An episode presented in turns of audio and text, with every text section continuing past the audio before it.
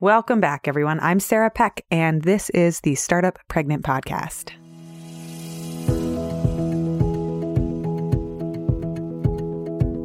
One of the concepts that I have been thinking a lot about lately is the idea of birth as a portal or a time of profound transformation. Kimberly Ann Johnson in the fourth trimester writes that all births require celebration, treasuring, and deep care. Today's episode isn't just for the mamas who are literally giving birth with their bodies, but it's also for everybody and anybody who has ever given birth to a new idea, a new project, or a new self. And as I'll talk about in today's episode, it's also for it's the idea that that when a birth happens and there's something like 400,000 births every day, when a birth happens, we can all access that powerful energy. It's available to all of us, but we just aren't looking at it or thinking of it in that way. Welcome to the Startup Pregnant Podcast, where we talk to creative leaders about what it means to be an entrepreneur and a parent. I'm your host, Sarah K. Peck. Before we jump into today's episode, I know that many of you know this year we have been running a nine month mastermind for a small group of startup pregnant women. I wanted to tell you a little bit more about it and clue you in for how you can sign up for the next one if that's something you're interested in doing. We have a small group of women that are coming together to have deeper conversations around motherhood, pregnancy, fertility, entrepreneurship, business building, family, and all of the complexities and challenges that go into each of these things and trying to do them in overlapping ways. We will be kicking off the next round of the mastermind in the spring of 2019. If you are interested in gathering with other women for open, honest, and deep conversations around what our lives actually look like, not hiding parts of them, not pretending that we're not pregnant, not pretending that it's easy, celebrating the great stuff, all of that, then head over to startuppregnant.com slash mastermind. You can get on the wait list for when the next round of applications open. And I have a free email series that walks through how I structure the mastermind, what a mastermind is, how it works, how much it costs. So you can learn more. I'm not going to keep these things from you. I will tell you all about how it works and exactly what we do. And then if it's the right fit for you, sign up and apply and join and make your own masterminds because I so believe that there is power in women gathering together and having honest conversations where we witness each other in our lives, in our hopes, and in our struggles. The link is in the show notes if you are out walking around listening to this right now and you can't write it down. It's startuppregnant.com slash mastermind, and that will give you all of the information that hopefully you are looking for. Okay, let's get on to today's episode.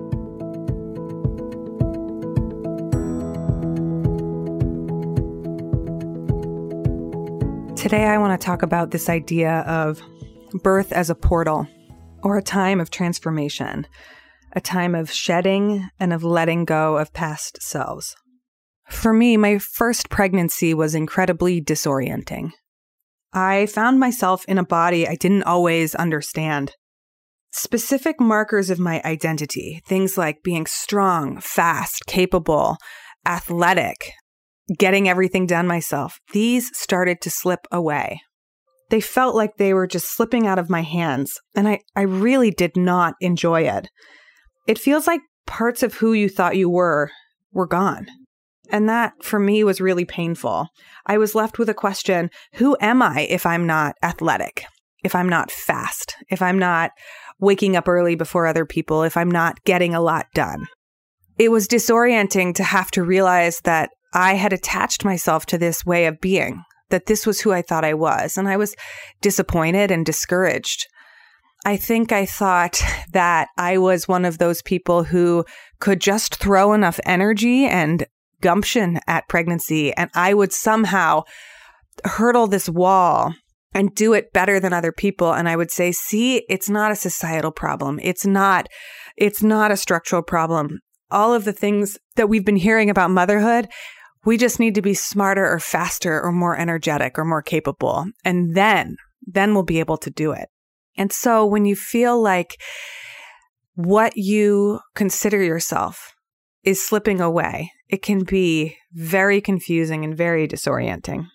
But I started to learn just how powerful birth can be, and that this process of transformation, of unwinding of the self, of letting go of something that's past and embracing what is growing or becoming new inside of you is incredibly powerful. And when I interviewed Amy Henderson for this podcast, I started to read her work, and she wrote about the neuroscience behind why our brains are changing and why our bodies are changing at this very fundamental time.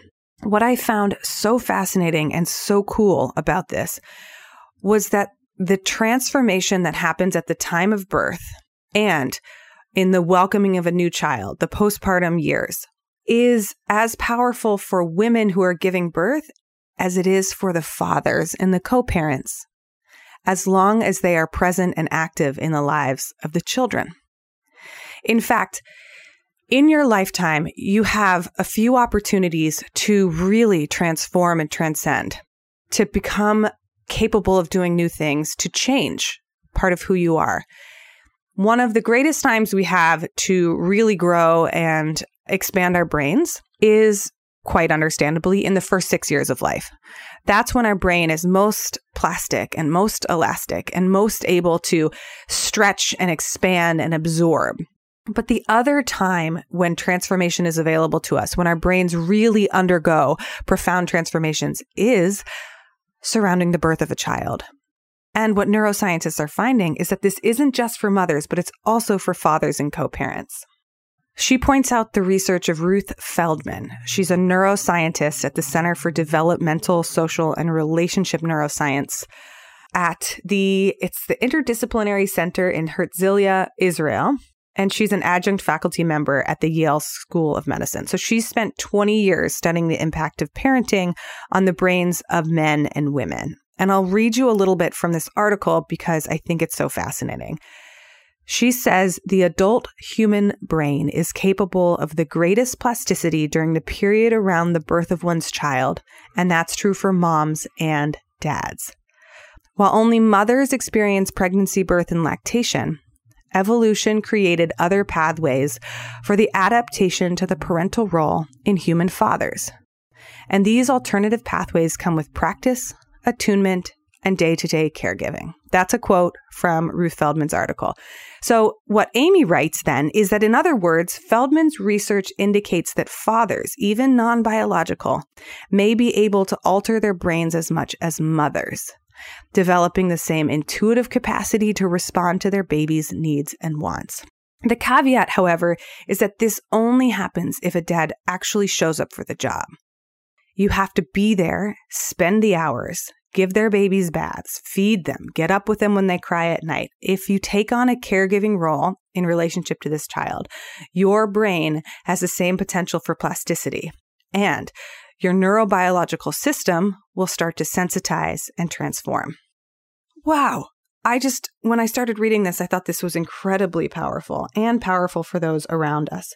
So in my imagination of this, as I'm starting to chew on this research and experience the process of birth firsthand, and also witness how it's affecting these ripple effects out towards my friends and my family and my partner and other people in our community, I start to realize that what if birth is just as powerful for our friends? What if this is a portal for transformation for you, listener? As you witness me go through this and all of the women on this podcast go through this, if you're listening, what if you can tap into this wisdom and energy and have the same potential for transformation? In fact, maybe I can be so bold as to say that you can use my birth as a chance to transform and that that is a possibility that's available to you. Every time a human is born, there is the opportunity to release and let go, to rise up anew, and to birth a new section of your creative self. I think by hiding or minimizing birth, by separating ourselves from it, by isolating it and putting it into hospital boxes in corners where the most we ever see is a single post birth photo of a mom in a hospital gown with a smiling newborn or a wrapped up newborn and they're smiling. If that is our only acquaintance with birth, if that is the only thing we see through the filter of social media, and we get an announcement with some statistics, you know, 20 inches long, nine pounds, boy. It's like, okay, congratulations. You've measured the length of a human and told me about its genitalia. Uh, there's probably a little bit more that we can tell and talk about and receive and understand about what's happening. And I think, I wonder if we are losing touch with one of the greatest sources of power that we have that this ritual of birth is actually a ritual of transformation. And it doesn't necessarily mean that you're becoming a brand new, completely repackaged, off the shelf, different human, but that we have the chance and the opportunity to level up and to expand and to release and to let go. So I invite you to join me in asking two questions. And these are the questions that I'm asking of myself as I prepare for the birth of my second child and to go through the ritual and transformation of birth again. I have been really fascinated with the idea of shedding, shedding like a snakeskin and letting go of things that are no longer serving me. So I'll ask you this kind of two part study. The first area is letting go, releasing. What could you over the course of this moment, tapping into whoever is being born at this time. What could you let go of? What can you shed? Are there any old parts of yourself that are kind of, you know, worn down stories that if you really look at them, they're no longer true? Can they be retired? I remember when I turned 30 and I realized that I wasn't doing these things my 20 year old self had done. And I was really okay with it. In fact, I loved it. And it took my brain a minute to catch up and say, oh, I don't do that anymore. And it's great. It's so great. Like, I don't stay up late and I love it. And the identity markers that we have of like, oh, I can stay up late, I can do all these things, those need attention in the form of a ritual or in the form of acknowledgement of saying, Hey, I'm not that anymore. I'm something new. Think of anything that might be like, well, I used to be this way, but I'm not anymore. I'll throw out some ideas for you. Maybe it's time to shed your addiction to social media. This one's a big one for me right now. I've spent a lot of my time in my life over the past seven or eight years building relationships and sharing stories online. And I have a hunch, I have this idea that I am ready to let go of parts of it. That there are places and spaces that need my attention and it's not there. And in fact, that it might be healthier. Another idea is, you know, being a person that's late to things. I know people that I have a good friend actually who used to be late to everything. And one day she woke up and decided, I don't want to be late to anything anymore. I'm going to show up on time. And just like that, there was a transformation. Maybe it's time to let go of relationships that don't serve you.